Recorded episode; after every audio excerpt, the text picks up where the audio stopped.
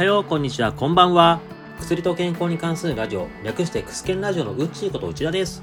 このラジオでは現役薬剤師で薬局を経営している私、うっちーが薬のことや健康のことなど、ラジオをお聞きになっていただいたからの質問や、日々の業務で患者様からいただいた質問などを紹介しながら、質問に答えたり、薬や健康についての話をしていくというラジオです。どうぞ皆様よろしくお願いいたします。えー、このラジオが放送される頃、えサッカーワールドカップ、えグループリーグ初戦が終わっております。えもちろん事前に収録や編集を終えてますので、まだ結果は当然知らないです。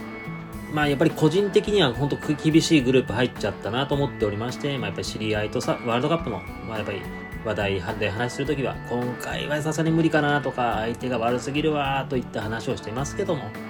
やっぱりまあ心の底では鎌田選手めっちゃ調子いいよな。三笘選手リーグ戦とリーグカップで2戦連続ゴールか。怪我とか不安だけど本番出れたら期待しちゃうよな。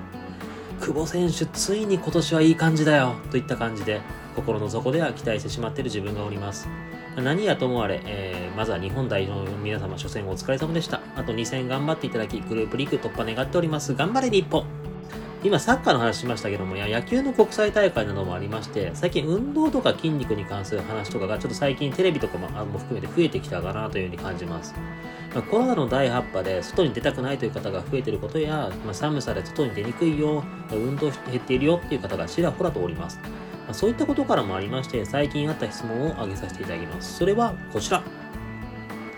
え、プロテインって飲んだ方がいいの？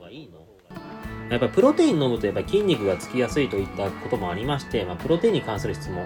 結構最近よくあります。あと、以前放送していたラジオでも、プロテインに関する質問をいただいたこともあるんですけども、ここ最近、あの、特に薬局やドラッグストアで高齢者向けのプロテインとかをよく見るようになりました。まあ、例えば、タンパク質だけでなく、骨のためにカルシウムも一緒に補充できるものがあるよとか、まあ、コラーゲンとかも一緒に補充して、膝関節の痛みを出にくくしましょうよといった感じですね。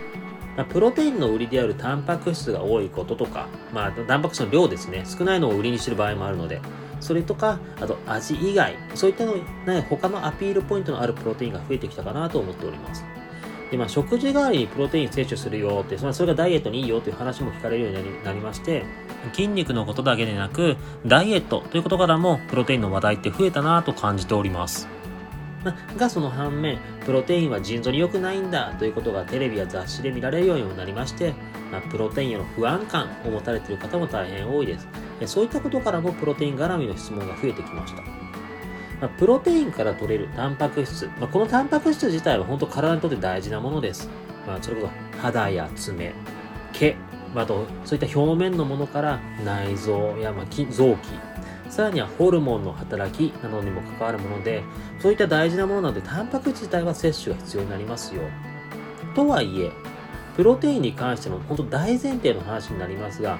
プロテインは足りてないタンパク質を補う、補充するという目的のものであって、まあ、考え方としてはサプリメントと同じようなものです。なので、基本的には普段の食事で十分摂取できているよって人に対しては正直必要ないです。今、例えば、お肉やお魚、卵、そういったのを食べる習慣のある方は、まあ、やっぱりプロテインの必要性が少なくなってきます。ま、これ体重などにもよるんですけども、まあ、日本人の平均的な方で、男性はタンパク質を1日に60から 65g、女性は 50g、まあ、多くて 55g ぐらいが必要なタンパク質量と言われております。で、この必要なタンパク質、まあ、さっき言いました、魚とかお肉に大変多く含まれております。魚は種類にもよるんですけども、魚は1匹 15g から 20g ぐらい。お肉も部位にはよるんですけども、お肉 100g あたりでタンパク質が 25g 前後。卵1個でも今日 6g ぐらいあのタンパク質が入っているって言われております。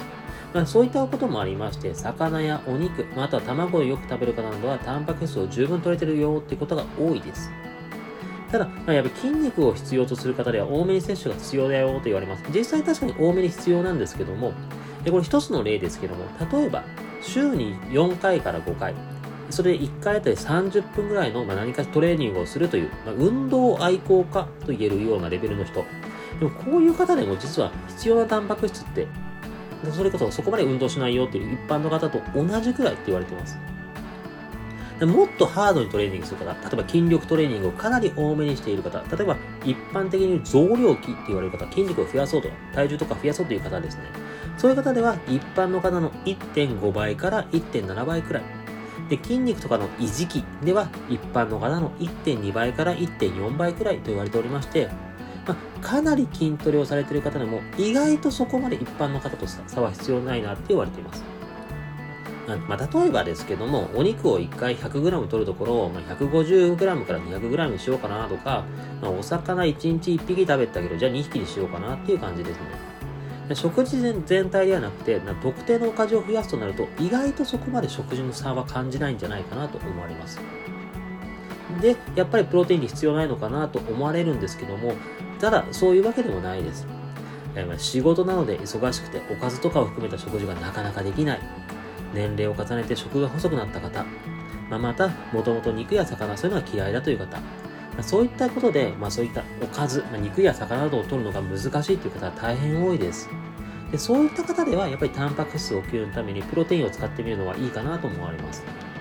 でプロテイン、まあ、商品にもよるんですけども、1食分でプロテインで、えー、20g から 30g ぐらいタンパク質を取れると言われています。ま、タンパク質少なめのものでも、でもやっぱり 7g 前後とかタンパク質が摂取できると言われています。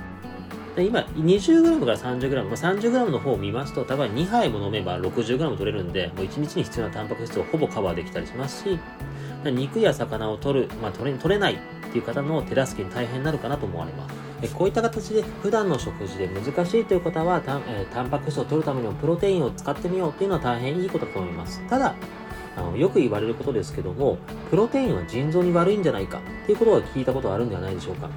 なので、プロテイン自体に嫌悪感を持っているっていう方もいらっしゃいます。まあ、これ一つは粗悪品のプロテインが出回って何か健康被害が出たことがあるって、そういうことがあったんですけども、それと抜きにしまして、プロテインをとって、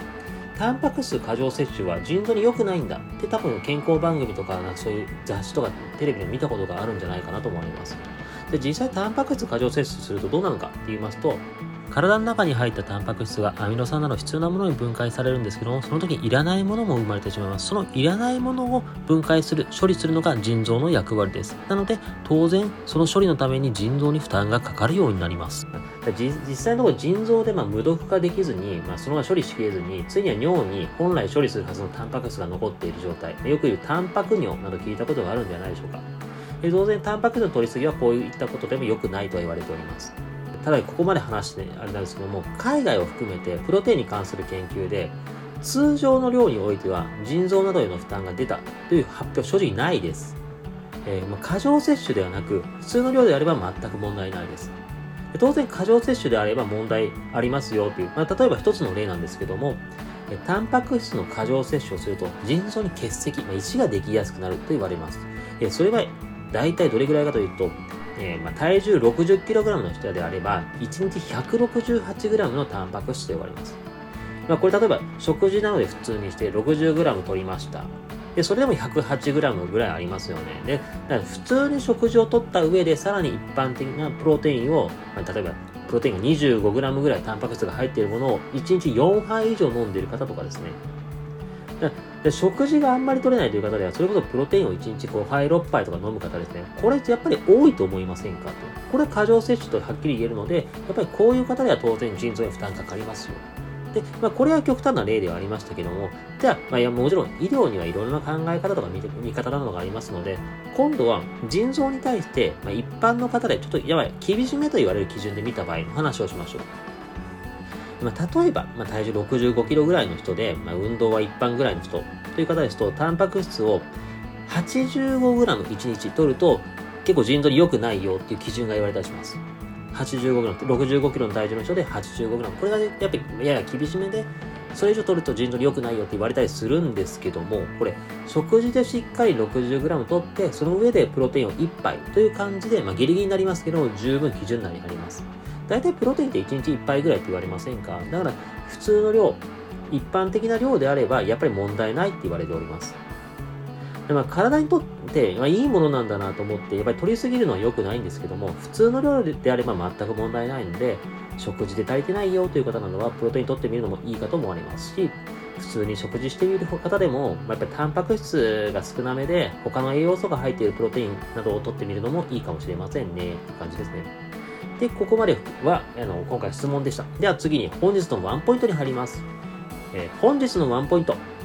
えーホエイとソイ、プロテインはどう選ぶ？